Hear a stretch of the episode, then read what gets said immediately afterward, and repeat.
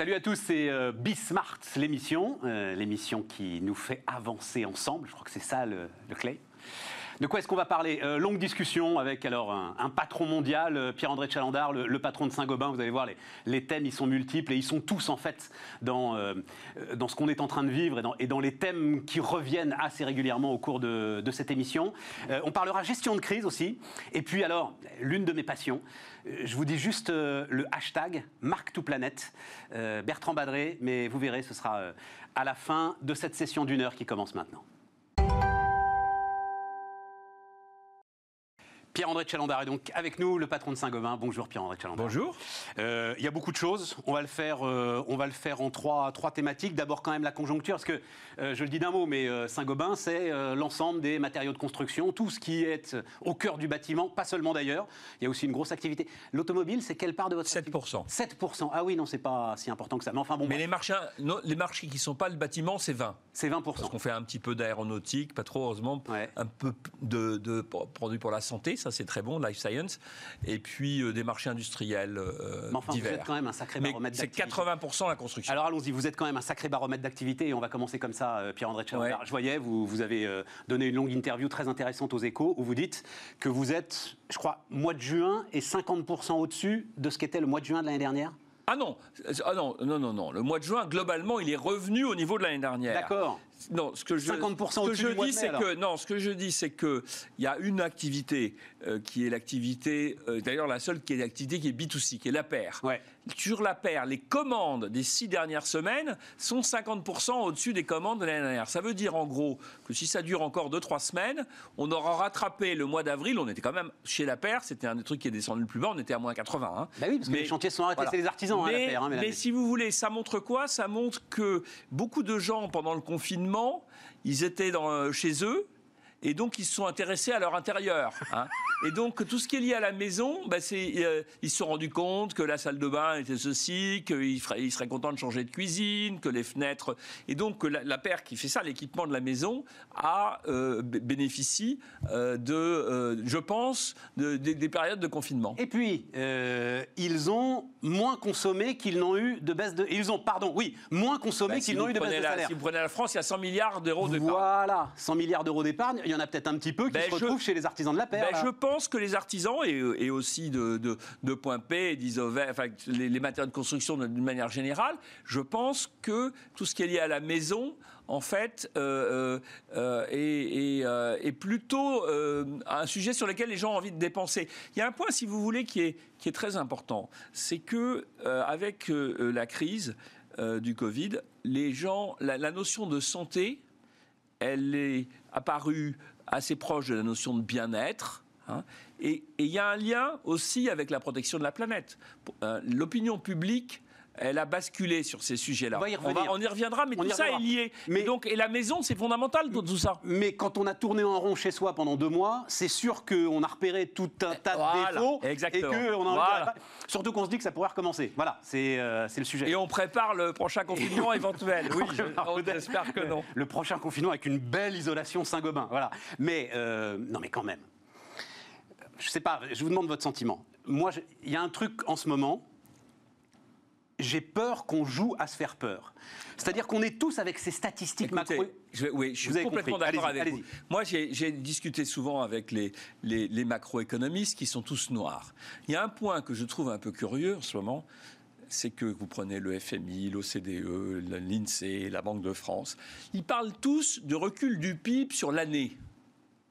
Mais c'est pas vrai, ça veut rien dire. Enfin, c'est vrai, mais il faut pas parler de ça. On va avoir un énorme trou sur le Q2, mais si je prends Saint-Gobain, à fin juin, on est au niveau de l'année dernière. Donc, si- je parle en ce moment d'une baisse de PIB sur l'année, je laisse entendre que le deuxième semestre va être mauvais. Apocalyptique, Et, absolument. et- et- et on n'en sait rien. Je ne dis pas qu'il va pas être mauvais, mais je ne sais pas. Euh, si je prends Saint-Gobain, ce que je pense, c'est que je vais avoir un très bon été. Mais je ne sais pas après comment sera le Q4. Mais on va avoir un bon été. Pourquoi? Parce que euh, on parlait de la, de la maison Ouais. hein, où les gens ont envie de dépenser. Ouais. Et euh, on est aussi rentré dans la crise, dans, euh, dans la construction, avec des bons carnets de commandes. Ouais. De nos- pas de- les nôtres, les carnets de commandes de nos clients. Et donc en ce moment, ils, ils, rattrapent un peu hein, et j'allais dire, ils mangent leur carnet de commandes. Donc ils sont très actifs. Et puis les petits artisans surtout, ils ont, ils ont envie de travailler. ils vont faire, ils vont travailler au mois d'août beaucoup. Hein. Donc on va avoir, un, on va avoir un, un, peu un rattrapage. Ce que je ne sais pas, c'est si on est en train de prendre beaucoup de nouveaux chantiers en plus. Et c'est pour ça qu'il y a une incertitude sur euh, la fin de l'année. Mais mais, dire qu'il va y avoir euh, un chômage massif, alors qu'on on, ne sait pas, il va y avoir des secteurs qui vont pas bien aller. Le truc, enfin, il y a, je, alors, euh, je vous emmène dans cette discussion parce qu'elle me passionne, mais je pense qu'elle vous passionne aussi. Il y a une espèce de petite règle de trois à faire. Donc, OK, les gars nous disent euh, moins 10, moins 11, moins 12. D'accord. PIB de la France, 2600 milliards. OK, 260 milliards. Mais c'est à peu près ce qu'on a lâché déjà en, argent public et c'est la dette supplémentaire ça, c'est un autre point. Donc il faut la mettre dans le calcul quand même. Tout à fait. Et quand vous quand le coût de la crise, on, hein, les économistes disent qu'il a été absorbé à 60% par l'État, à 35% par les entreprises et à 5% par les ménages. Hein.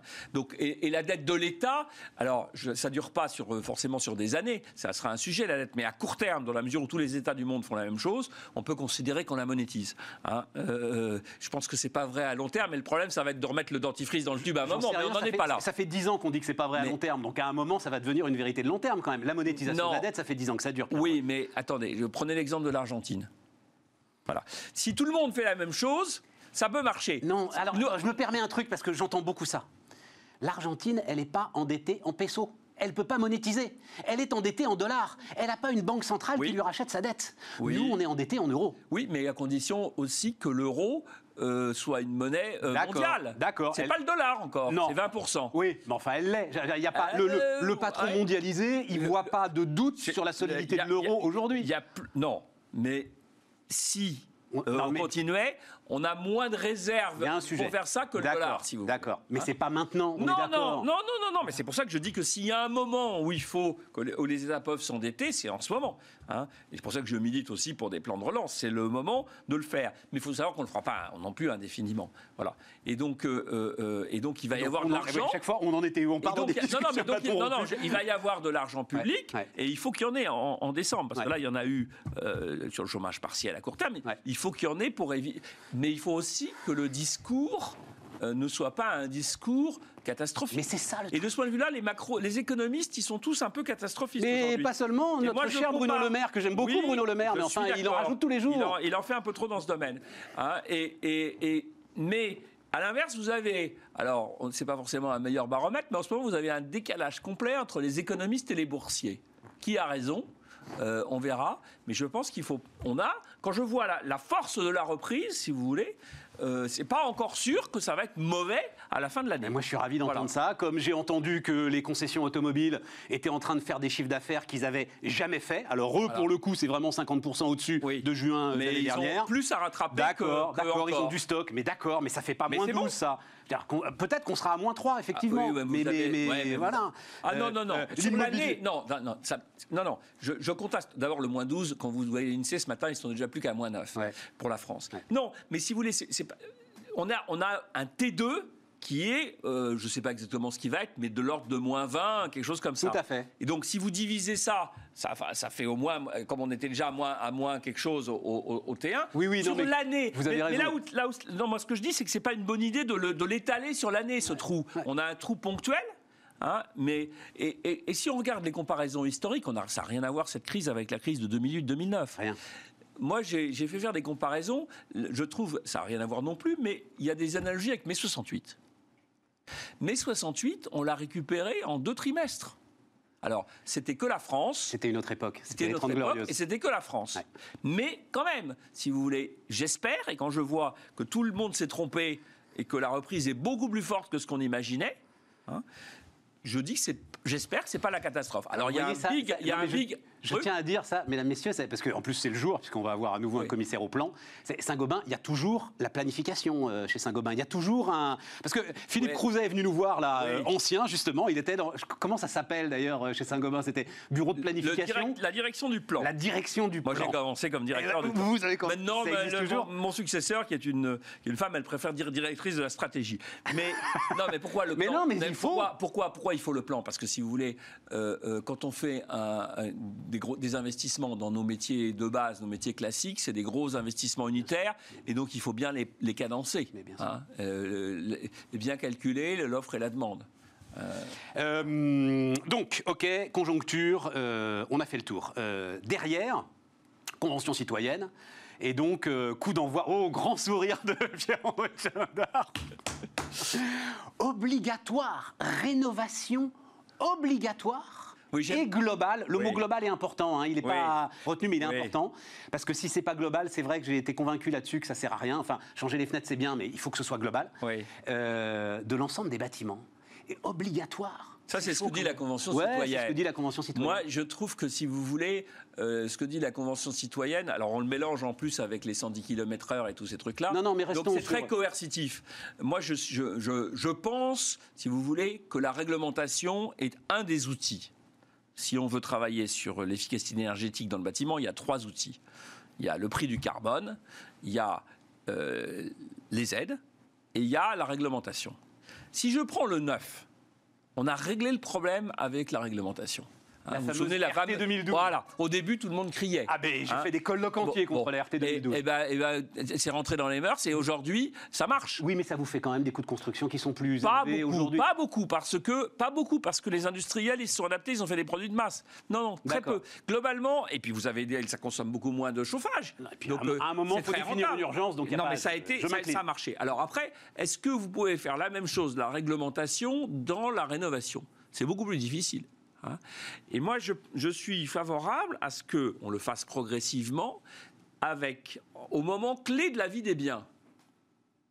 Hein. Donc quand il y a des mutations, quand on les revend quand on les revend, quand on, on- si on, quand on change de locataire, si on est propriétaire bailleur, dans ce type de- d'occasion. Et, et- et c'est quoi en moyenne C'est tous les 7 ans à peu près 7-8 ans Il y a des changements de logement importants? Non, bon, enfin peu importe. Si C'est très variable. Euh, d'accord, d'accord. Mais, mais de toute façon, si on fait déjà cela, ça fait déjà beaucoup. Ouais. hein. Euh, euh, et je suis pour que euh, on accompagne ça d'aide. Là, si vous voulez, ce qui me dérange, euh, c'est pour ça que je- dans, dans ce, qui avait été, vo- ce qui avait été discuté au Parlement l'année dernière, et ce qui est implicite dans la Convention citoyenne, c'est qu'on dit, et si vous ne le faites pas, bah, il faut qu'il y ait une sanction. Moi, je suis pour que on donne un bonus à ceux qui euh, Qui font qui font. Et que euh, beaucoup plus que de parler du malus, il faudra progressivement le, rendre. euh, euh, que si on dit que ça, ça- il, faudra pro- progressivement mettre une pénalité, mais je suis pour qu'elle soit très progressive. Comme pour le prix du carbone, ce qui est important, c'est d'envoyer le signal que progressivement ça va monter. Là-dessus, il y a un sujet quand même. Alors, je ne sais pas si euh, vous descendez dans ce niveau de gra- granularité, euh, Pierre-André Chalandard, mais j'ai découvert ça très très récemment. Il y a un dispositif, les professionnels me disent qu'il est très très bien, qui s'appelle Ma Prime Rénov. Oui. Ma Prime Et c'est Rénov. substitué au crédit d'impôt. Voilà, 3 milliards d'euros qui sont euh, dégagés, 200 000 euh, primes rénov qui doivent être euh, distribuées de- durant l'année euh, 2020.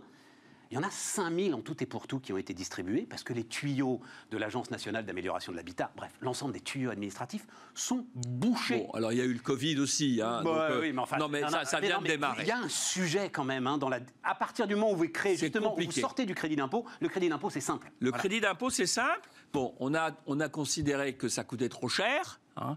Euh, on serait aujourd'hui, on dirait peut-être les choses différemment. Différemment. Bon, euh, Mais enfin, il y a un sujet quand même sur la distribution de ces Et- non Et sur euh, l'ensemble des tuyauteries qui se oui, je se pense que ça, monte en puissance. Euh, ma prime rénov, c'est pas si pas- mal fait. c'est pas inquiétude foutu. Non, non, moi je suis plutôt, je suis, trouve que c'est pas mal. hein. Le truc qui marche le les mieux, c'est professionnels me disent le truc- bien, mais on oui, n'arrive pas à Le les- truc qui est le mieux, c'est les certificats d'économie d'énergie. Et ça, ça marche très bien. Hein. Mais c'est vrai Donc que ça, c'est les énergéticiens hein, qui, Oui, euh, qui doivent doivent doivent récupérer des certificats. Voilà. Et qui, du coup, il y a des systèmes et donc qui se ils montent. financent des travaux. Voilà. Voilà. Alors, simplement, aujourd'hui, on a mis la priorité sur ces, ces deux œufs, certificats d'économie d'énergie, sur les mettre sur des, des choses simples. Hein, L'isolation des combles, moi, Ouais. j'ai rien contre, c'est Ouais, très bien, ouais. mais ça résout qu'une partie du problème, ou le remplacement de chaudière. Je suis favorable à ce qu'on étende ça à ce que, euh, votre moi, au global. Au global. Et- et j'espère que le gouvernement va aller dans, des- cette direction dans le cadre du, du plan de relance. Bon, et, et là, euh, Alors, il faut mettre un peu plus de moyens sur la table. Hein. 13 milliards, dit euh, la Convention citoyenne. hein. Oui, mais sur. sur, C'est sur notre facture d'énergie, hein, sur mesdames, plusieurs messieurs. années. que- Non, non, mais ça va se faire sur plusieurs années. Oui, mais qu'est-ce que vous voulez? Il faut savoir ce qu'on veut. Non, mais je suis d'accord avec vous, Hein, mais, mais il faut le Ça dire. fait partie aussi du signal prix. Je suis d'accord avec vous, mais il faut le dire.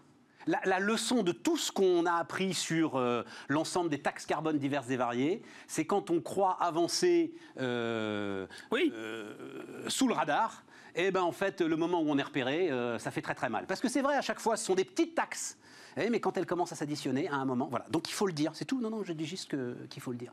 Saint-Gobain en tant qu'entreprise, Pierre-André Chalandard, Oui. parce que euh, vous avez pris quand même un. Est-ce que vous avez compris la séquence arrêt des chantiers? Ah, alors nous d'abord on s'est arrêté trois jours dans nos. Non, dans mais l'ensemble de vos, de vos clients, quoi, les artisans, les, les Oui. professionnels du bâtiment, qui à un moment ont dit, on pose là, a Alors, même eu une séquence avec Pédico Ouais, qui ça a été chaude, compliqué, Ouais. oui. Euh, Alors d'abord, je constate que ça n'a pas été tout le monde, si vous voulez. Au plus, au plus, au plus fort moment, euh, on a dit la- l'activité du BTP, elle représente moins de 15, 18%. Vous vous souvenez le chiffre du Premier ministre ouais, ouais. Moi, ce chiffre, à ce jour-là, les ventes de Saint-Gobain, c'était moins 50. Donc on était à 50% d'activité et non pas à 18. Donc il y a quand même il y a, il y a quelque chose dans les statistiques. Il y en avait hein. 32 au noir, en fait. J'en sais rien. Non, mais ce que je... non, non, mais, non, mais qui était je pas plaisante, réper- je plaisante. Non, mais c'est pas si... qui était pas répertorié. Non, ce que j'ai vu, si vous voulez, c'est que globalement, il y a la redémarrage des chantiers pour les, les, les entreprises du bâtiment a été inversement proportionnel à la taille des entreprises. En gros, le petit artisan qui travaille tout seul, il s'est pratiquement pas arrêté. Ouais, c'est ça. Et il a pu aller chez Point P. Point P s'est arrêté trois jours. Hein, le temps de mettre euh, en place euh, euh, les, des- Les barrières règles, de les plexiglas, les- etc., et tout ce qu'il faut pour- Voilà. Bon, les usines Saint-Gobain elles se sont arrêtées encore moins longtemps parce que nous, si vous voulez euh, adapter, un- on, on est tellement focalisé sur les sujets de sécurité dans les usines que adapter les- nos usines aux contraintes sanitaires, ça a été fait assez facilement. Bon, mais sur les chantiers, je conçois que c'est un peu plus compliqué. Mais les petits artisans, ils ont continué assez vite. Plus l'entreprise était grosse et plus elle s'est arrêtée. Ouais. Voilà. C'est lié à toute une série de choses. Il y a un sujet qui est le sujet de la responsabilité. Je crois que ça a été un, un élément important. Tout à fait. Hein. Tout à fait, tout à fait. Dans, Et- dans ce que et, disaient, dans ce que disaient les, les, les- les entreprises qui, qui- principe de précaution. Voilà, les principes de précaution. Mais si je pense à votre. Mais nous, on l'a pu le faire chez Saint-Gobain en, en précaution. Votre secteur tertiaire, là, nouveau grand siège de Saint-Gobain Oui. à la Défense, le showroom. Oui. Avec, il y, a- il y a combien de. Je crois que vous vouliez 80% de matériaux Saint-Gobain dans, dans ce siège On social. a, on a, on a euh, une quantité de matériaux Saint-Gobain incroyable. Alors il y a des choses qu'on fait pas, mais tout ce qu'on peut faire, c'est une vitrine technologique. Il faut que vous veniez d'ailleurs, je vous invite. Euh, euh, c'est magnifique le- le- ce qu'on a fait, et c'est effectivement une démonstration des produits Saint-Gobain sur l'acoustique, la qualité de l'air, la, n'est thermique. il est pas deux fois trop Non. Alors, euh, euh, il est, il va, je, on va revoir à la- à l'automne. Pour l'instant, si vous voulez, compte tenu des règles sanitaires, non, on peut pas avoir tout le monde d'abord. hein. On est, on est monté progressivement en puissance. Aujourd'hui, on est entre 60 et 70% des effectifs qui sont là à un moment donné, hein, parce que, euh, parce que euh, il faut, il faut des règles de distance. On est extrêmement strict sur toutes les conditions sanitaires. Après, à moyen terme, mais je n'ai pas envie de réfléchir à ça trop trop vite, je pense que dans la mesure, même si on en faisait déjà le télétravail, le télétravail s'est avéré euh, euh, assez efficace, même si c'est pas la clé de tout. Moi, je, suis, euh, je, je fais du télétravail, enfin mon assistante et moi on fait du télétravail depuis quelques années, et, et Saint-Gobain on avait des accords là-dessus. Mais il va y avoir plus de gens qui vont faire du télétravail. Mais je suis pas pour le télétravail tout le temps non plus. hein. Euh, on est quand même des aides de relation, la créativité c'est de se voir et tout. C'est clair. Mais si on fait un peu de télétravail, mettons qu'on soit un jour, deux jours, effectivement, on aura probablement, on pourra réduire un peu les espaces et en fait, on va faire revenir des gens qu'on n'avait pas réussi à caser dans la tour, dans la tour euh, euh, l'année prochaine. Mais c'est pas le moment d'y, je, je c'est- pas le moment d'y réfléchir. Non, non, pas non, envie de réfléchir à ça maintenant. Non, on n'est pas encore. Aujourd'hui, on gère, si vous voulez, euh, la contrainte sanitaire du Ouais. mieux qu'on peut. Ouais. Et aujourd'hui, vous avez encore des gens, si vous voulez, qui sont en télétravail. Il y a des gens, des populations à risque, que on leur dit, il vaut mieux rester chez vous. Donc, c'est pas, c'est pas d'actualité immédiate, si vous voulez.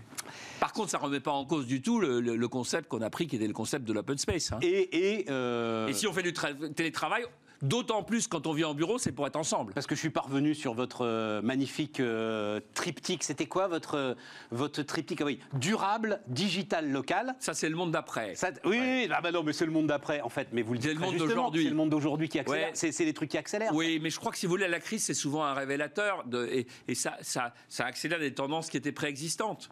Hein, et donc, euh, Donc durable, eh ben, on en a parlé. Oui. Euh, digital, ok, accélération, machin. là. Local.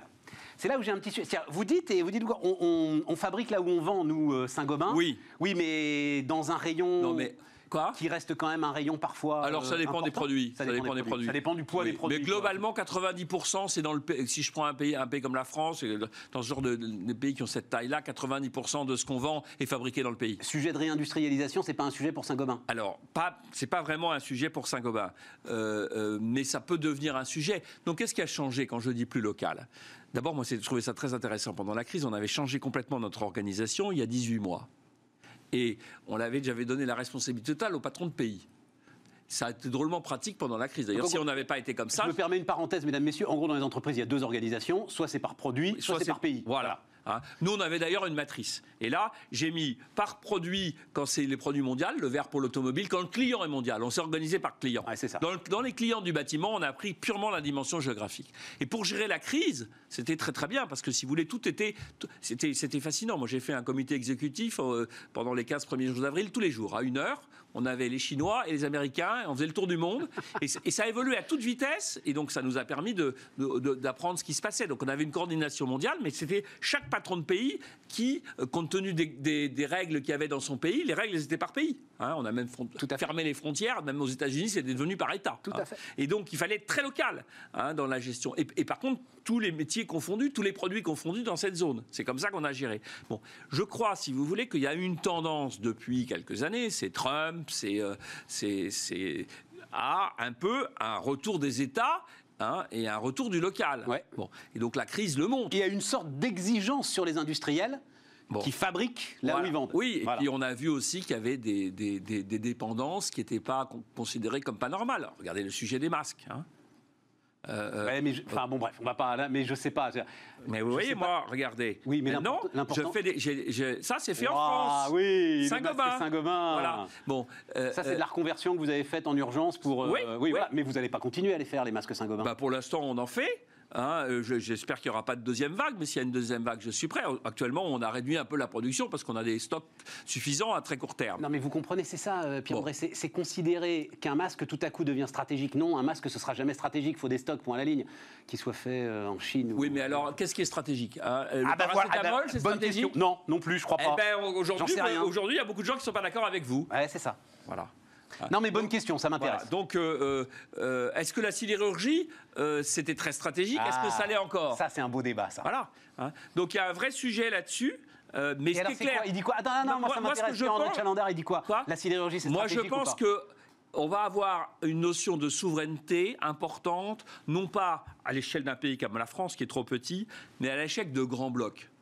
Et donc, on voit bien que les États-Unis sont en train de s'organiser comme ça, les Chinois sont en train de s'organiser comme ça. Je pense que l'Europe doit avoir une souveraineté économique. Hein. Et, pour pouvoir peser. Mais c'est super intéressant, ça, puisqu'on parlait du paracétamol. Sanofi qui euh, va investir. Alors maintenant, ils, ils ont compris qu'il fallait euh, se mettre au garde à vous. Mais avant qu'ils le comprennent, avant que le nouveau patron de Sanofi apprenne ce que c'était que la France, à un moment, il, il- il le disait très, très ouvertement. Il disait on va construire une méga usine de vaccins pour l'Europe. Est-ce que les Français accepteront qu'on la mette en Pologne ou en République tchèque? Moi, je pense faut- Normalement, si j'entends votre logique, oui, il faut. Ma- moi, je, moi, je considère que l'Europe, ça doit être considéré comme une, euh, une entité euh, euh, géographique. Et en, en ce qui Nos concerne. dirigeants ne réfléchissent pas comme ça, euh, Pierre-André. Ben, de plus en plus. De plus en plus. De plus en plus. Et, et- et je trouve qu'il est en train de se passer quelque chose au niveau européen. Regardez, j'espère que ça va se mettre d'accord, peut-être pas le 17-18, mais je pense qu'on sera- on va se mettre d'accord d'ici la fin juillet sur un truc qui est, qui est euh, copernicien. hein. Euh, c'est une révolution. Et là, vous parlez d'une dette commune, de dette- l'émission d'une dette commune. émission d'une dette commune. C'est- majeur dans On, règle- on règle le problème qu'avait évoqué Delors il y a 25 ans en disant on ne peut pas avoir une union monétaire si on n'a pas une union économique. Tout à fait. On a mis euh, 25 ans de divergence là. C'est- donc ça va pas régler tous les problèmes d'un coup, mais on, enclenche un truc qui est très très très important. Bon, donc je pense que l'Europe, euh, euh, elle se débrouille pas si mal. hein. D'ailleurs, alors les gens ont dit oui, ça, le PIB va baisser plus. On verra dans six mois. Je suis d'accord hein, par avec rapport vous. aux États-Unis. Je suis d'accord Parce qu'aux. États-Unis, je suis pas sûr que l'équilibre entre gestion sanitaire et gestion économique il soit meilleur que l'Europe. On a le sentiment d'une même d'une forme de chaos. Et même, vous voyez- Attends, vous qui travaillez aux États-Unis, Pierre-André Chalandard, une forme de chaos Je dans certains suis, endroits. je suis inquiet de la situation sanitaire aux États-Unis. Oui, parce qu'elle s'ac- elle- elle s'accompagne d'un clivage politique. Tout à fait. Aujourd'hui, vous avez l'impression, si vous voulez, si vous êtes républicain, vous ne voulez pas mettre un masque. Si vous êtes démocrate, vous mettez un masque. Ouais, c'est quand même un truc. euh, compliqué, quoi. compliqué. Mais pour en revenir, il nous reste 5 minutes. Euh, réindustrialisation, ce fameux mot de réindustrialisation. Donc Bruno Le Maire, là, visiblement, il, est parti pour faire un choix. C'est autour des impôts de production. Et là, je ne sais pas quel est votre sentiment, mais il a l'air de vraiment vouloir y aller, là. Euh, oui, les, oui. les premiers mots qu'il a prononcés en tant que nouveau super ministre euh, de Bercy, impôts de production. ça fait, ça fait un an ou deux qu'il a, a, qu'il a ça en tête, et je pense qu'il a raison. C'est que c'est un, un, ce sont des impôts, si vous voulez, on les paye avant d'avoir gagné le moins de centimes. C'est quand même. Et il n'y a pas ça dans les autres pays d'Europe. Donc on a, on a, c'est un vrai handicap de, pour, pour, être en France. Alors, ce n'est pas le seul handicap, mais on a encore un sujet de compétitivité en France. Hein. Euh, le, rapport gallois, tout ce qu'on a fait, c'était bien. 2013. Mais, oui, mais ce n'est pas, pas suffisant.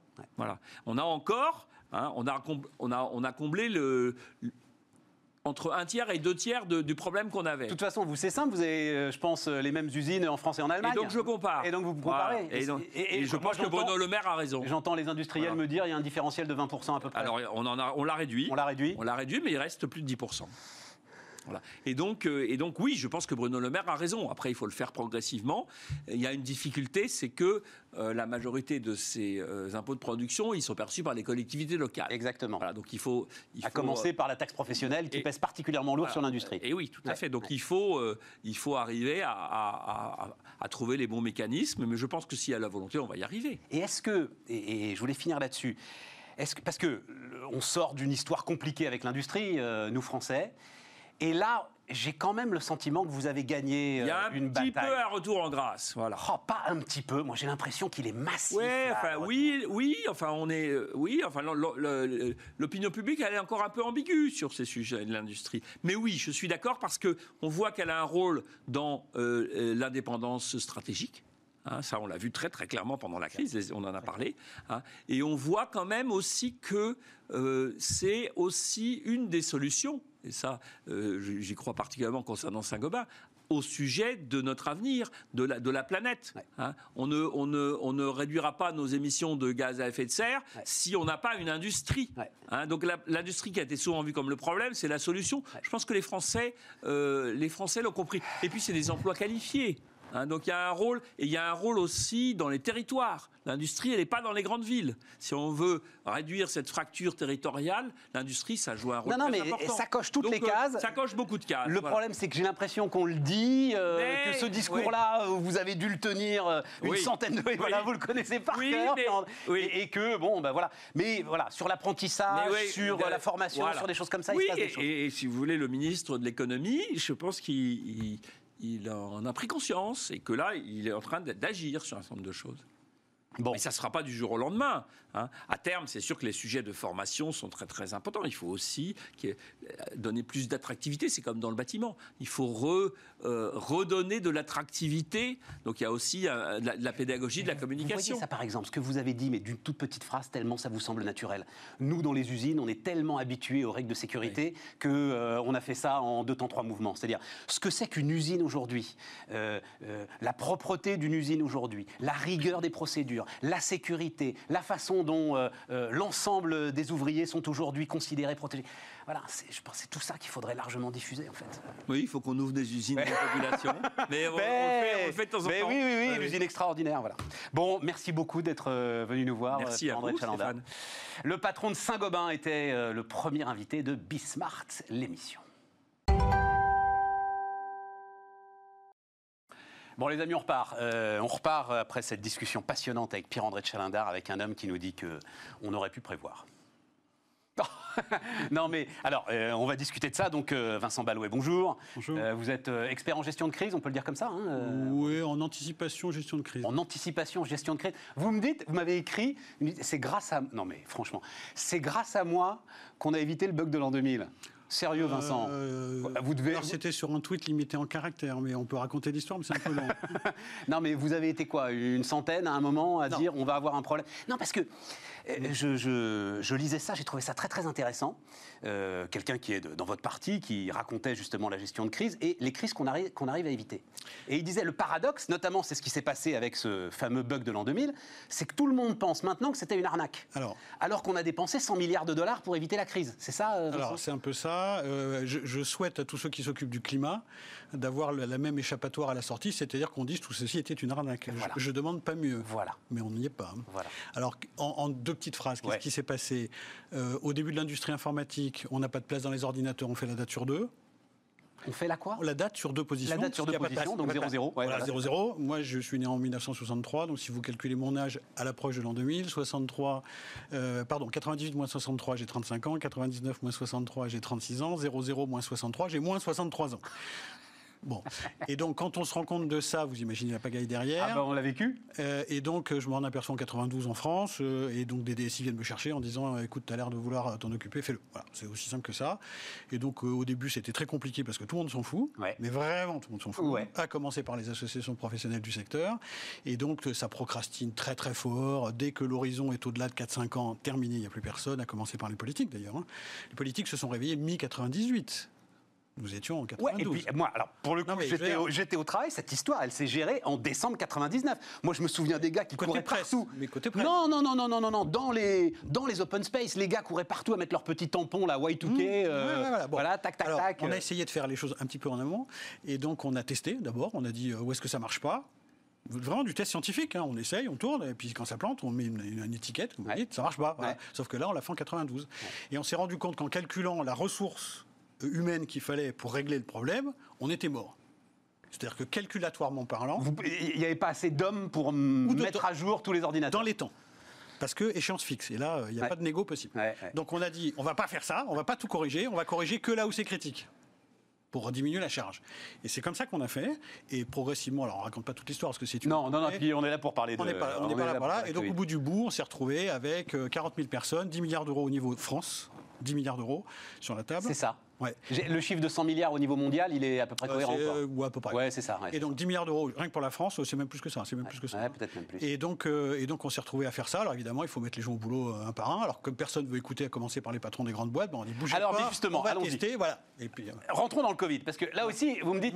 Alors, alors, la pandémie, et là je suis d'accord avec vous, euh, Hum. euh, j'ai regardé comme tout le monde pendant le confinement euh, ce film incroyable qui s'appelle Extinction, je crois, hein, euh, absolument remarquable, qui est de 2013, où vous avez l'impression que les mecs vous racontent le Covid. Enfin, c'est OK. Donc vous me dites la pandémie, elle est dans les cartographies des risques qui sont bien faits depuis 2006, pas de problème avec ça. Mais l'arrêt administratif oui, de l'économie mondiale. Je vous l'ai écrit d'ailleurs aussi dans Eh le. ben, euh, voilà. Alors donc. Le signe noir, en fait, c'est ça. C'est l'arrêt administratif de l'économie Oui, mais pas que, parce qu'on peut, le faire, on peut faire l'arrêt administratif en, sans rien faire et en ayant antici- anticipé un peu. Je pose la question autrement. C'est quoi une crise Covid, comme on vient de la faire, super bien gérée Rêvons un peu. C'est une crise où on a vu le truc venir parce qu'on a un peu lu le rapport du gouvernement qui s'appelle Préparation à la pandémie grippale, qui date de 2006, où on parle de confinement. Il suffit d'ouvrir les yeux, hein. c'est quand même pas compliqué, et de mettre ça dans des cartos et de dire tiens, si ça m'arrive demain, qu'est-ce que je fais? Même si on n'a pas l'oreille du, du COMEX, je veux bien. Carto, c'est cartographie des risques. Cartographie. voilà, hein, c'est comme ça que travaillent les entreprises. Non, mais je vous en prie, je traduis, moi. Voilà. Tout va bien. Donc, euh, donc on- c'est quoi une, une- une crise super bien gérée? Bah, Les gens ont un peu de plan B, on a fait des stocks de masques. Et on y croit, du gel hydroalcoolique dans les cartons, mais aussi euh, le télétravail largement anticipé, des infrastructures cybersécurité qui tiennent le choc, etc. Personne, c'était pas interdit de le faire. C'est quoi une crise super mal gérée? Mais on met tous les curseurs à zéro. C'est personne n'y a pensé, tout le monde procrastine à fond, on laisse le truc venir, surtout on n'anticipe pas, surtout pas, hein, quelle horreur, et quand le truc venir, on est juste spectateur de la crise. Alors ça s'est joué entre deux, hein. je ne suis pas en train de dresser le procès de ce qui Non, mais c'est ça. Mais on a le droit d'anticiper un Non, peu, c'est ce un crime. super intéressant, ce que vous dites, qui a pour moi été, euh, c'est, et, et d'ailleurs beaucoup d'entreprises m'en ont parlé, c'est l'histoire de- des crues centenales de la Seine. C'est-à-dire que si on laisse de côté les masques et le gel, Hmm. et franchement un stock de masques, un stock de gel, enfin euh, à l'échelle d'un pays comme la France, c'est anecdotique comme précaution, on est d'accord Je euh pense qu'on doit pouvoir y arriver. Ouais, voilà, on doit pouvoir y arriver. Mais le vrai sujet, c'est le non-accès au site pendant deux mois et l'impossibilité finalement de se rencontrer physiquement pendant deux mois. etc. Ça à organiser, vous dites en fait qu'il y a plein de catastrophes qui donneront ce résultat-là. Et donc, oui, que ce soit pandémie, que ce soit crue euh, centenale, que ce soit euh, euh, événement climatique incroyable, que de toute façon, à un moment, on reste confiné chez soi. C'est un truc qu'il faut avoir en tête. Euh, et... ouais, enfin, disons dans des circonstances, hein, parce que si une crue Paris, il faut bouger, il faut déménager. Il faut rester confiné, mais dans sa résidence secondaire. Un petit peu plus compliqué. Je, je, vous croyez pas si bien dire sur la crue majeure Juste en deux phrases. C'est quoi le sujet sur la crue majeure? L'eau arrive, ça déborde. Si ça déborde, en gros, je fais, je fais hyper schématique et pardon pour les puristes, jusqu'à 6 mètres 50. C'est ce qu'on a déjà eu en 2018. C'est pas très grave, on serre un peu les fesses, il y a quelques décès, bien entendu, c'est dramatique. Mais en gros, l'économie euh, voit rien passer. Tourne. Ouais, pff, zéro. Vraiment, c'est 1905 la référence, c'est ça 1905 1910. alors. 1910. Ça, c'est le truc, le truc après. Si on a en gros entre 6,50 et 8,50, pour la faire très très courte, on a une crue type 1910. C'est quoi ce truc-là? C'est qu'on ferme Paris le temps de la crue, c'est-à-dire on éteint l'énergie pour protéger. On oblige les gens à plus ou moins partir, ou en tout cas vivre, euh, ça va être dur. Ça dure 2-3 mois et on repart. Ça, c'est une crue type 1910. Et la crue majeure majeure, c'est Et celle celle-là, elle, est- celle-là, elle est dans les cartos, comme vous dites. euh, Pas que. Et celle qui est au-dessus, dont on parle un petit peu moins, c'est ce qui s'est passé à Prague en 2002. C'est ça déborde ça. On a l'eau qui descend dans les sous-sols et on démolit les infrastructures parisiennes. D'accord? On ne compte pas le courant, on les détruit. Mais comment ça, on démolit les infrastructures Bah, parisiennes? Le métro? bah, le métro, l'énergie. On démolit le métro. Non, toutes les infrastructures sont endommagées par, Ah oui, d'accord. par une inondation. Par une inondation qui dure très longtemps. Jusqu'à en gros 1910, pour la faire très simple, on a des barrages, des portes étanches, des tas de trucs qui font que ça ira pas trop loin en bas. Ça va pas trop endommager en bas. Si ça monte largement au-dessus, c'est ce qui s'est passé à Prague, on engloutit les sous-sols parisiens. Là, il faut partir trois ans. C'est pas confinement, c'est déménagement trois ans. Ça, c'est dans les cartos, ça? Ah oui. Ah ouais. Et là où c'est encore plus subtil, je pense que peut-être que vous ne le saviez pas tout à fait, mais Bah, ça- je- maintenant, j'adore, je vous écoute. maintenant, ça va être dit, c'est que l'accès aux informations de préparation pour les entreprises, l'accès aux informations de préparation pour les entreprises, c'est-à-dire le matériel, les, les, les datas dont les entreprises ont besoin pour comprendre, anticiper, se, se préparer et éventuellement faire des choix stratégiques en disant je pars tout de suite. Pourquoi pas Ces informations sont classifiées par l'État. Classifiées. C'est-à-dire que les plus graves et les plus importantes sont hors d'accès des entreprises. Il est interdit de les avoir. Ce qui est un peu absurde, quand même. Je, Pour se préparer, c'est compliqué. je vais faire un petit peu un résumé. C'est le secrétaire général de la Défense et de la Sécurité nationale qui le fait. Et donc, il est interdit en France de se préparer aux risques les plus graves sur la crue majeure Paris. Je répète, c'est interdit. C'est génial, cette phrase. Euh, oui, euh, ça me va pas très bien, moi. Non, mais c'est génial. Donc, c'est un truc absolument hallucinant. Le sketch dure depuis 2001. Ça fait 19 ans que les entreprises demandent à avoir les informations dites de préparation. On les a pas. Et donc, on anticipe quand même, parce qu'on n'est pas complètement idiot. On fait des exercices, on, on fait des cartes un peu au doigt mouillé, en disant voilà comment ça devrait se passer. On fait des, des projections, on imagine. C'est mon boulot. hein. Ça, c'est là que j'interviens, si vous voulez. Mais euh, on n'a pas l'information de base. Donc, c'est- un peu. euh, Vous dites, euh, dans cette crise Covid, en fait, ce qui a émergé pour vous, c'est le problème du rapport au risque de l'administration. Euh, pas que de l'administration, notamment, mais pas Mais que. restons sur l'administration. Alors, bah, l'administration, euh, d'abord, il y a deux choses. Il y a l'administration, de mon point de vue, entretient un rapport au risque qui est complètement différent de celui que les entrepreneurs entretiennent au risque. Pour plein de raisons. D'abord parce que Et donc, et donc, et donc ça se manifeste comment? Eh ben, ça se manifeste que le logiciel, le logiciel continuité économique n'est même pas installé. C'est pas qu'il y a, c'est pas qu'il y a un bug, c'est pas qu'il y a un problème. Il y a un trou dans la raquette. Il n'y est pas. N'a jamais été installé au niveau des pouvoirs publics. Juste de trois petits, on peut demander à nos auditeurs. Faites sur le risque risque.gouv.fr, qui est un risque de prévention des risques. Vous aurez euh, prenez un réveil, des piles, une lampe torche, mais il n'y a rien sur les entreprises. Rien. Rien. Ouais, C'est intéressant. Allez sur le risque prévention assureur, le risque de la Fédération des assurances. Vous avez plein de trucs sur c'est quoi une pandémie? Il bah, faut se laver les mains. Mais c'est quoi une pandémie dans l'entreprise? Il faut mettre les gens à distance et essayer de faire tourner le business et protéger la trésorerie. Il n'y a pas. La cellule de continuité économique de Bercy, c'est une cellule qui intervient après la crise, en réinjectant, en demandant aux assureurs de faire leur boulot, en demandant à BPI France de sortir son carnet de chèques, bref, toute une mécanique après crise. Mais chercher, trouver, je demande pas mieux, de trouver des mesures de préparation avant, on a le droit de se préparer quand même. Ouais, non, non, mais. Eh ben non. clair. Et donc ce- le logiciel d'anticipation à la crise côté entreprise n'est même pas installé. Donc euh, on risquait pas d'y aller. C'est quoi les signaux faibles qu'il faut suivre, euh, Vincent Ballois Il nous reste 2-3 minutes, pas beaucoup plus. Bah, c'est l'actu d'abord, je ne vais pas vous apprendre euh, votre boulot, donc c'est pareil. Donc euh, là, nous, on regarde. quand il se passe un truc en Chine, il faut arrêter de penser qu'il va rester en non, Chine. non, c'est pas, pas parce que c'est la Chine. Souvenez-vous, à la crise H1N1, elle venait des cochons du Mexique, hein, donc euh, c'est pas, parce que c'est de l'Asie, quoi. Donc, euh, Elle venait du Mexique? Ouais, c'était un cochon qui a muté, enfin qui a embarqué un virus. Ah, j'étais est- sûr que c'était de Chine aussi. Non, non, non, c'est arrivé par le Mexique. Donc euh, c'est pas parce que c'est la Chine que c'est. Oui, non, non, non, mais je voulais pas, quand je disais Chine, je voulais pas dire Chine, mais c'est pas parce que c'est à l'autre bout du monde que ça va rester à l'autre bout du monde. Non, Voilà, ça c'est peut très dire. bien venir chez nous. Et puis il y a les risques cyber, ça vient de on ne sait pas où d'ailleurs. Euh, les risques euh, naturels, débordements de rivière, c'est chez nous. À la rentrée, avec la- le, le- le coup de chaud qu'on a en ce moment, vous allez voir les, les- les inondations sévenoles, y compris dans les entreprises, pour septembre-octobre. Les crises sociales et les grèves, euh, et, gilets jaunes, etc., qui perturbent la vie des entreprises. C'est à nous, ça. Ouais. C'est pas à la Chine. Ouais. C'est Ouais. à nous. On est d'accord. C'est- même nous qui les avons inventés. Là-dessus, on est imbattable. c'est un Champion du brevet. monde. Quand ce sera discipline olympique, on aura des médailles. Voilà, pro- propriété intellectuelle est totale sur cette, sur cette affaire-là. C'est un truc à nous, on surveille ça, évidemment. Donc le, le risque vient de partout. Et les signaux faibles, c'est quand on commence à, à- à voir que ça peut avoir une matérialité dans l'entreprise. Et, et évidemment, le logiciel de l'entreprise, c'est pas celui des pouvoirs publics. Les pouvoirs publics, ils, ils sauvent des vies. Dans l'entreprise, on sauve pas des vies. Quand On il y a sauve l'activité. On sauve l'activité. Et quand il y a un problème de sauver des vies dans l'entreprise, on appuie sur un bouton qui s'appelle pouvoir public, où ça marche remarquablement bien dans notre pays. Et on a des sauveteurs, des pompiers, des tout ça qui viennent, parce que c'est super chez nous. Il n'y a pas ça ailleurs, hein, c'est chez nous. Mais par contre, le sauvetage de l'activité, c'est le boulot des patrons. Et donc ça, ça se prépare. Voilà. Merci euh, Vincent. Merci à vous. Euh, expert donc euh, en, gestion de crise. Enfin, vous avez une boîte, un truc voilà. maîtrise des crises.com si ça C'est vous une, intéresse. c'est une chaîne de télévision, n'est-ce pas? C'est une chaîne de télévision, les amis, mais elle est payante. Hmm, alors que Bismart, c'est gratuit. Voilà, on continue dans un instant. Dernière partie de Bismart, l'émission euh, combat d'entrepreneurs. Alors pour le coup, euh, euh, le combat de Bertrand Badré, c'est un combat que et vous m'avez converti, Bertrand. Ah, c'est ça en fait. hein. C'est la plus grande joie. oui, malheureusement, c'est peut-être pas le levier le plus puissant que vous ayez, quoique, Ah, quoique, quoique, quoique, parce que Il faut que- un point d'appui avec un levier, on soulève le monde. voilà, exactement. Mais les, d'appui. les- les- les téléspectateurs, euh, je pense, alors ceux qui regardent un peu régulièrement, euh, ils commencent à connaître euh, Marc Tout Planète. Il se trouve, alors je vais vous expliquer, et puis Bertrand va vous expliquer.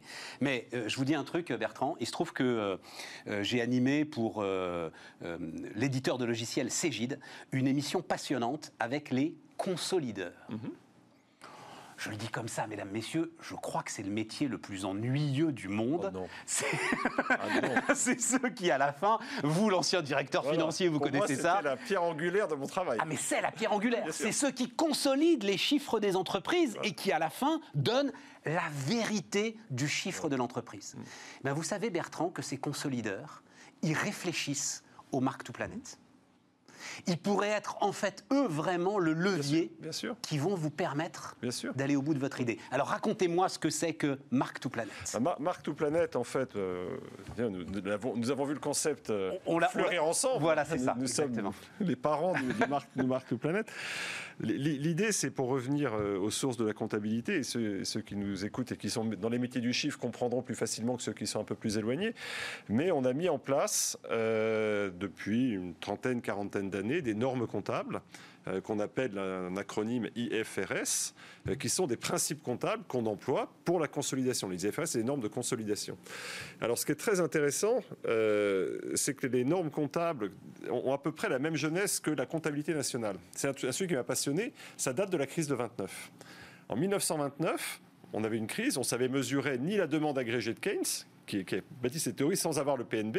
Et donc, Kuznets et quelques autres économistes ont construit la comptabilité nationale, aux États-Unis et en France notamment. Et en même temps, la SEC a dit, mais attendez, on ne comprend rien au compte des boîtes. C'est pas qu'il n'y avait pas de comptabilité, c'est que chacun faisait sa cuisine. Et donc, ça serait bien qu'on commence à mettre ce qu'on appelait les GAP, Generally Accepted euh, Accounting Principles. Et c'est à partir de là qu'on a commencé à sortir ce qui sont les deux instruments de mesure de notre richesse collective, de notre richesse privée qui sont aujourd'hui. Alors, le dernier avatar de, ces, mouvements, c'est effectivement les normes IFRS. Et les normes IFRS, elles sont très liées, ça a l'air d'être un, acronyme très technique, mais en réalité, c'est très lié à, à, je dirais, le, le- le système économique dans lequel on vit. Et le système économique dans lequel on vit, c'est la prévalence du marché et la valeur pour l'actionnaire et le rôle du profit. C'est pas, pas un gros mot, mais c'est comme ça. En particulier, depuis, euh, si on veut donner une date, c'est Milton Friedman, 1970. L'objet de l'entreprise, c'est de faire du profit. Donc, comment on mesure ce profit? Et puis, par ailleurs, un an plus tard, Nixon suspendait la convertibilité hors du dollar et disait, bah voilà, on arrête de tout organiser sur l'or et le dollar.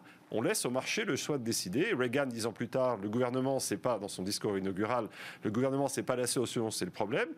Le fameux consensus de Washington des années 80, il faut déréglementer, privatiser, etc. Et donc, au cœur, on a le marché. Et ça se traduit en normes comptables. Alors ça, le raisonnement, pardon, je suis un peu un peu, Ah non, non, un mais peu- un peu long. limpide. Ça se traduit en normes comptables. Et j'ai été directeur financier en France et aux États-Unis plusieurs années. Crédit Agricole, On a, Société on a un principe qui s'appelle le mark to market. Et ça veut dire quoi le mark to market?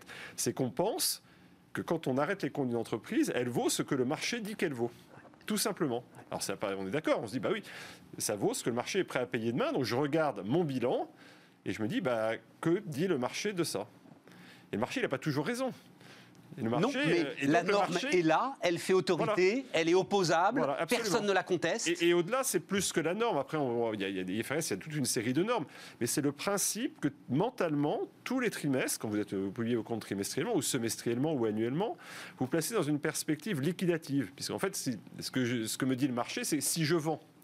Et donc, mentalement, même si ce n'est pas du tout votre intention, vous liquidez dans votre tête l'entreprise, vous voyez sa valeur de marché. Alors, venons à la planète, justement. Et donc, le souci, c'est que euh, cette approche liquidative et de marché, elle a ses vertus, elle discipline, elle, elle- elle rend les choses comparables. Donc, si on revient à 1929, à aujourd'hui, tout le monde utilise les mêmes normes. Exactement. Et donc, on peut prendre, euh, on avait Saint-Gobain, on peut prendre le bilan de Saint-Gobain, et d'une certaine manière, le, le bilan de Blue Like and Orange, j'ai dit, bah, que- comment ça se compare? C'est pas la même chose, mais on, on utilise les mêmes C'est principes. votre fonds d'investissement, hein, Voilà. Blue Like and Orange. Et, et donc, c'est c'est pas mal qu'il y ait des normes. Qu'il ne faut pas non plus euh, pas se passer. Simplement, est-ce que ces normes sont adaptées à un monde au XXIe siècle où on découvre que ben, on a un petit problème avec le caractère durable de notre économie, avec le caractère durable du profit, etc. Et donc, comment on on découvre avec cette crise du Covid Alors, je, je- je- je ne dis pas, parce qu'on a trop dit au début, il y a un petit, un petit côté français qui dit ah là là, c'est une malédiction, c'est la crise du capitalisme, la crise de la mondialisation, etc. Ça n'a rien à voir. Des pandémies, il y en a avant, il y en aura après. Mais ce qui est, ce qui est très intéressant, c'est qu'elle, quand même, ça, quand il y a une crise, ça révèle, ça accélère un certain, un certain nombre de choses. Et ce qu'on a, ce qu'on a découvert, alors on le savait, mais on, était à l'aise avec ça, c'est que sur ce principe du mark-to-market, sur ce principe de ce qu'on appelait l'utilitarisme économique, tu vaux ce que vaut tes cash flows, et donc je sais optimiser. Donc on a tout un système qui a optimisé au maximum. On est allé chercher avec une efficacité redoutable parce qu'on est très bon. Le dernier dollar, le dernier centime, c'est les fameuses chaînes de valeur, c'est le raisonnement implicite qui est dit, bah, effectivement, des masques, ce que vous disiez tout à l'heure, c'est pas forcément stratégique parce que de toute façon, on pourra en trouver sur le marché. Ce qu'on n'avait pas imaginé, c'est que tout le monde aurait besoin au même moment et qu'on a eu un problème. Et donc, l'optimisation à tout prix, qui est la conséquence logique, j'allais dire, du capitalisme Excel, enfin, on tourne, on tourne, on tourne.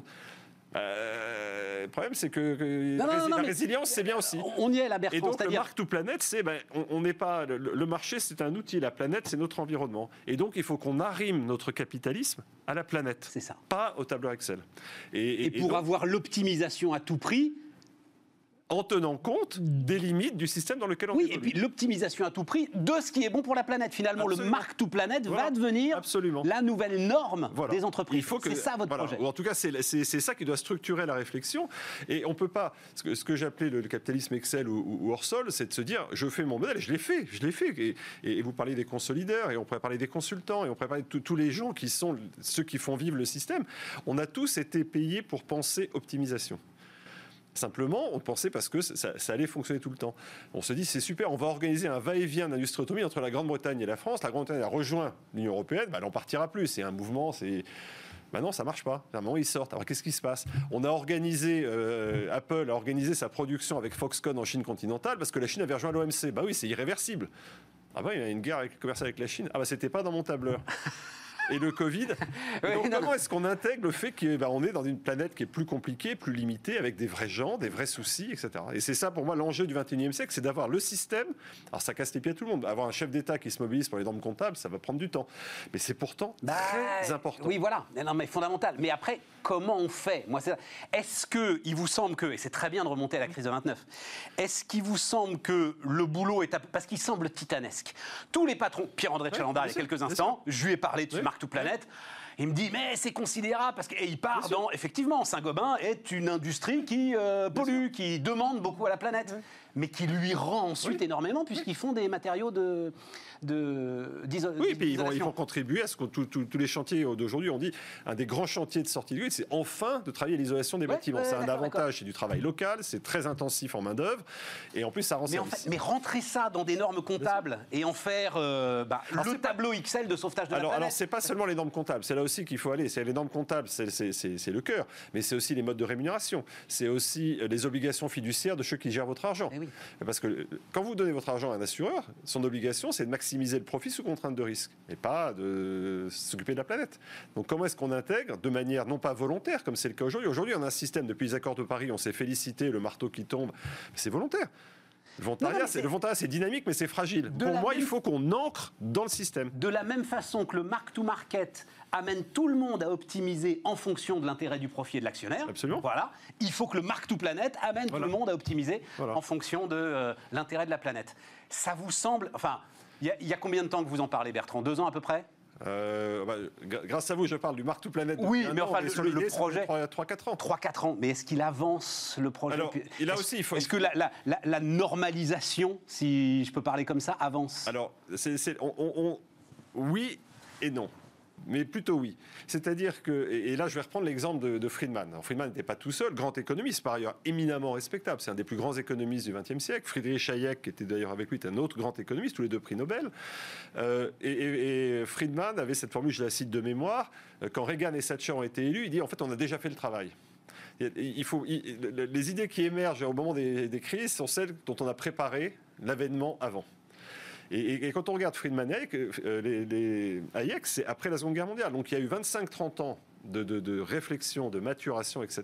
Et quand les 30 glorieuses ont un peu touché leurs limites, eh ben hop, le modèle suivant était prêt. Je pense qu'on est dans cette phase de maturation, ce qui est très intéressant. Prenez l'exemple de Milton Friedman. J'en fais pas une obsession, mais il représente Quand même un peu.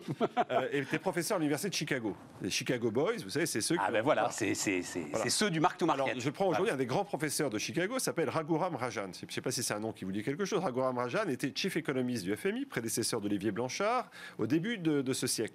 Et Raghuram Rajan, dans un fameux discours à Jackson Hole, vous savez, le rendez-vous des banquiers centraux en août 2005, a, fait un discours qui s'appelait, je crois, Fault Lines pour dire le subprime va péter. C'est quand même quelqu'un qui a une vraie vision. Il a été euh, après gouverneur de la Banque centrale en Inde, il est revenu à Chicago, il a sorti un livre qui, est complètement orthogonal à ce qu'on représente aujourd'hui, qui s'appelle The Third Pillar, le troisième pilier. Et il dit, entre le marché et l'État, il y a la société. Chicago. Donc voilà, alors vous avez Raghuram Rajan, vous avez des économistes comme Paul Collier en Donc ça, Grande-Bretagne. ça veut dire quoi? Ça veut dire quoi? Ça veut dire qu'aujourd'hui, l'ensemble des cerveaux Voilà, qui voilà, réfléchissent voilà. à l'économie du monde et à la conception du monde disent, il faut qu'on passe à autre chose. sont sur le mark-to-planet, d'une Voilà. certaine Voilà. manière. En tout cas, il commence à y avoir un travail de maturation intellectuelle et idéologique, pour employer des grands mots. Sauf qu'on est dans l'urgence, non, quand même? Bah, c'est ça les difficultés. C'est pour ça que je dis oui et non. Oui, on est dans cette phase où il se passe pas mal de choses, on ne sait pas très bien ce qui se passe, etc. Plutôt, euh, on est encore assez académique, on fait des grands discours à Davos ou ailleurs, les chefs d'État, etc. Tout, tout ça bouge. Le problème, c'est que c'est urgent et qu'il faut être très vite, très pratique. Et c'est pour ça, vous parlez des consolidaires, il faut mobiliser toutes les professions, euh, agence de notation, euh, auditeurs. Comptable. Non, mais Comptable. pourquoi est-ce que je parlais des consolideurs? Parce que c'est des professions qui se posent des questions sur leur avenir. C'est des professions qui sûr. risquent d'être balayées par la digitalisation. Et tout à coup, là, c'est- mais c'est un champ considérable et passionnant qui s'ouvre pour eux. Et il faut qu'ils le saisissent absolument. Voilà. Et, et moi, là, si vous voulez, sans pousser trop loin le parallèle avec 1929, il est intéressant. On a une crise majeure en 1929 qui aboutit à repenser la manière dont on pense, dont on mesure notre économie et dont on mesure les entreprises. Et ben, je dis, pour faire la crise financière, on peut ajouter la crise du Covid, Enfin, en gros la grosse crise disons 2008-2020, j'espère qu'elle va déboucher assez rapidement sur une nouvelle comptabilité nationale et une nouvelle comptabilité privée. Ça serait assez logique, puisque la crise a montré les limites du système précédent. Et donc c'est vraiment dans ce chantier qu'il faut aller. Alors la vraie difficulté par rapport aux, années 30 ou même aux années 70, c'est qu'il n'y a pas de maître du monde. À l'époque, les États-Unis, Ouais. et on disait, bah voilà, on change, et puis... euh, et aujourd'hui, euh, les États-Unis, effectivement, ne sont pas très mobilisés. mais- mais- et- mais ce qu'il faut dire, j'essaie de le dire, et puis c'est pour ça que j'ai fait Bismart, si on y arrive, la plus grande de toutes les puissances, ça reste quand même encore le capitalisme. C'est-à-dire, bien sûr. si le capitalisme, euh, euh, non pas se convertit, parce que je crois qu'il est converti, euh, Bertrand, vous me confirmez il est... Ah non? Ah, je crois pas, non. Enfin, je, je pense qu'il y a des convertis, mais je ne pense pas que le... Je crois que si vous lui donnez un outil Ouais. Qui va lui dire c'est comme ça que tu vas gagner un maximum de pognon, alors sa conversion va se faire dans la seconde. Je fais, je fais souvent la comparaison. euh, J'ai fait un bouquin sur l'eau il y a quelques années. Euh, pour moi, l'économie de marché ou le capitalisme, c'est comme l'eau. Ça suit la ligne de plus grande pente. Ah. Oui. Donc si vous mettez pas de digue, etc., bah, ça va tout droit. Oui. Et puis vous pas le blâmer, c'est une force qui va, qui sait pas où elle va, mais qui va. Mais comme dans l'eau, vous mettez des digues à droite et à gauche. Il y a une digue qui s'appelle le marché. Si les consommateurs, les investisseurs, les collaborateurs disent attendez, ah, tu veux pas faire ça, c'est n'importe quoi, et donc je veux que tu ailles dans cette direction. Il y a de plus en plus d'entreprises qui suivent ça, y compris les collaborateurs. Ce qui est intéressant, les gens disent, je veux à pas que mon entreprise aille travailler avec Donc ou la digue d'un côté et, Et de l'autre, la côté, réglementation. la réglementation, elle est énorme. Et donc, bah voilà. Et après, le capitalisme, oui, c'est un mécanisme d'allocation de la richesse, d'accumulation du capital. Si on lui dit, bah, c'est dans cette direction qu'on va être content que tu ailles, ça fait du sens. Puis après, dans ce jeu-là, tu, tu peux jouer. C'est ça qu'il faut faire, c'est organiser. Ça s'est passé historiquement, on l'a fait. On a une maturation qui a, qui a pris une vingtaine d'années le fois précédent, qui a duré 30-40 ans. Je pense qu'on est dans... Mais d'être figuré, c'est qu'il y a urgence. Et bon, il y a deux urgences. Euh, bon, D'abord, euh, Rapide, 30 secondes. euh, pallier là, les, défis, les sanitaires qu'on a vus. Il y a une urgence sociale, des inégalités qui ont explosé avant et que la crise a renforcé. Oui. Et ça, ça c'est pour moi le sujet majeur. Et puis évidemment, l'urgence climatique et environnementale. Mais alors ça, bah, ce sera notre prochaine discussion. Ça, c'est le problème. Le problème, c'est le périmètre. C'est-à-dire que tous ceux qui parlent du réchauffement climatique y ajoutent d'autres agendas. Voilà.